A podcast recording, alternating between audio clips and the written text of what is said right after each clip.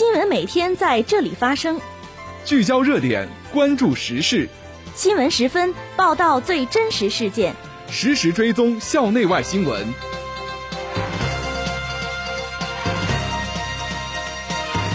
听众朋友，下午好，欢迎收听今天的新闻十分。今天是二零一九年六月五号，星期三，农历五月初三。今天夜间到明天白天，聊城地区将有雷阵雨。气温十七度到二十六度。这次节目的主要内容有：我校赴省外两所高校考察学习大学生事务服务工作；我校举办第六期青年工作论坛；习近平开启访俄之行，关键节点的中俄新互动写下期待。二零一九年司法考试今起报名，替考者将被终身禁考。下面请听详细内容。首先是校内新闻。近日。为进一步加强大学生事务服务中心标准化建设，全面提升学生事务服务工作水平，学生工作处副处长、大学生事务服务中心主任唐玉琴带领中心工作人员、学院辅导员代表一行五人赴杭州师范大学、浙江工业大学考察学习学生事务服务工作。考察采用听取工作介绍情况、座谈交流和实地考察等方式进行。浙江师范大学就中心发展式服务、一站式服务进公寓等进行了详细介绍。我校考察组围绕学生事务服务中心运行模式、事务服务网上建设等方面，与两所高校进行了众三交流，并针对创新性服务手段、网上事务服务建设等开展了热烈讨论。随后，实地考察了杭州师范大学行政服务大厅和浙江工业大学服务中心。近日，由校团委主办、传媒技术学院团委承办的第六期青年工作论坛在我校举行。本期论坛围绕新形势下大学生社会实践工作时效性探讨主题展开。校团委全体人员、各学院团委书记参加。传媒技术学院团委书记赵勇，历史文化与旅游学院团委书记李恒，化学化工学院团委书记段艳林。政治与公共管理学院团委书记宋一鸣，商学院团委书记岳增刚，机械与汽车工程学院团委书记于涵出席工作论坛。本次工作论坛的举办，进一步强化了学院团委团干部对大学生社会实践工作重要性和时效性的认识，有助于进一步完善我校大学生社会实践工作体系，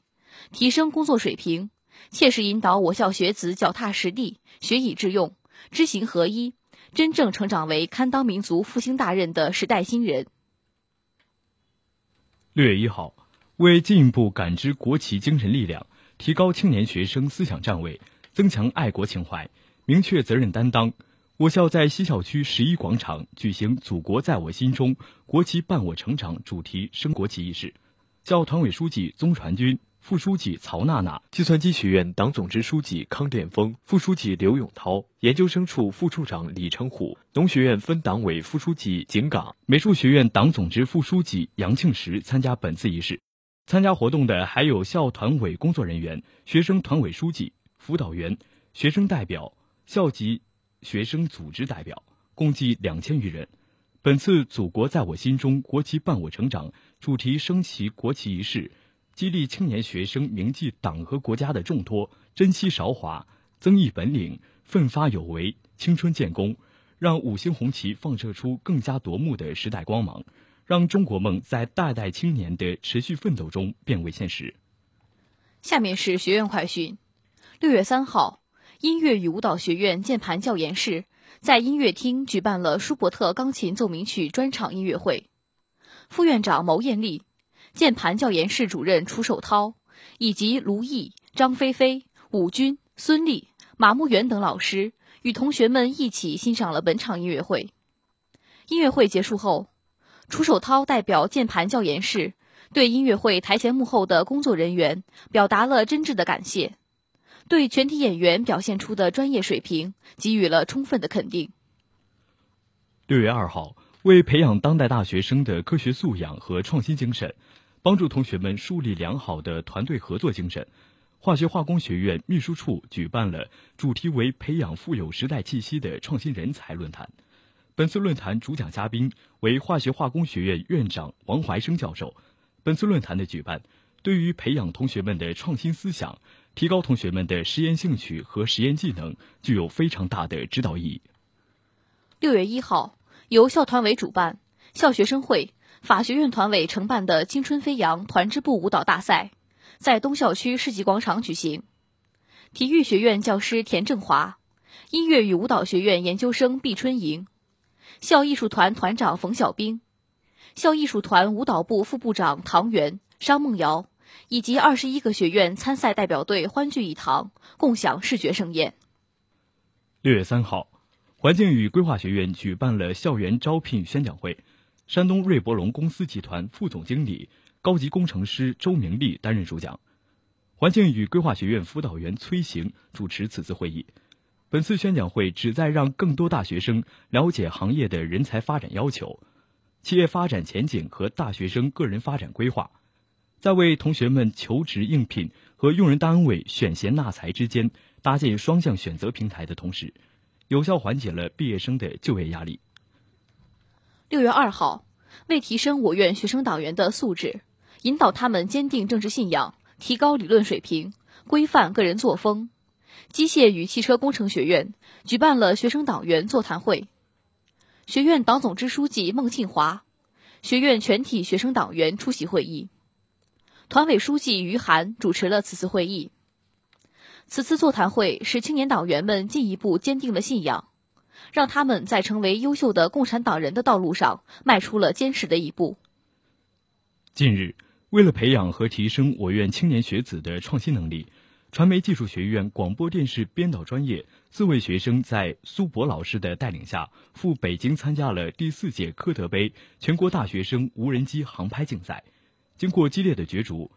传媒技术学院作品在千余名参赛选手中脱颖而出。郭明月、王珂、冯敬浩、立新报送的摄影作品《绿》荣获大赛优等奖。郭明月主演的视频作品《传递幸福》获大赛一等奖，郑旭明参与的视频作品《壮志凌云科德行》获大赛一等奖。接下来是国内国际新闻。六月五号，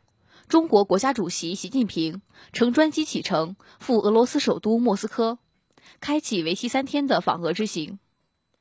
习近平将对俄罗斯进行国事访问，并出席第二十三届圣彼得堡国际经济论坛。今年是中俄建交七十周年，此访也是习近平连任国家主席后首次对俄进行国事访问，在两国关系发展进程中具有里程碑意义。而对于此访，中国外交部副部长张汉辉表示，习近平主席将同普京总统全面总结过去七十年两国关系发展经验，对未来中俄关系发展作出战略规划，推动两国关系提质升级。在中俄建交七十周年的关键时间节点上，随着访问的进行，两国的新互动将推动中俄关系在新的历史起点上开启更高水平、更大发展的新时代。近日，司法部发布了二零一九年国家统一法律职业资格考试公告，客观题考试网上报名时间为六月五号至六月二十号，考试时间为八月三十一号、九月一号。主观题考试网上报名确认时间为九月七号至十一号，考试时间为十月十三号。在报名条件方面，公告规定，报名者应具备全日制普通高等学校法学类本科学历，并获得学士及以上学位；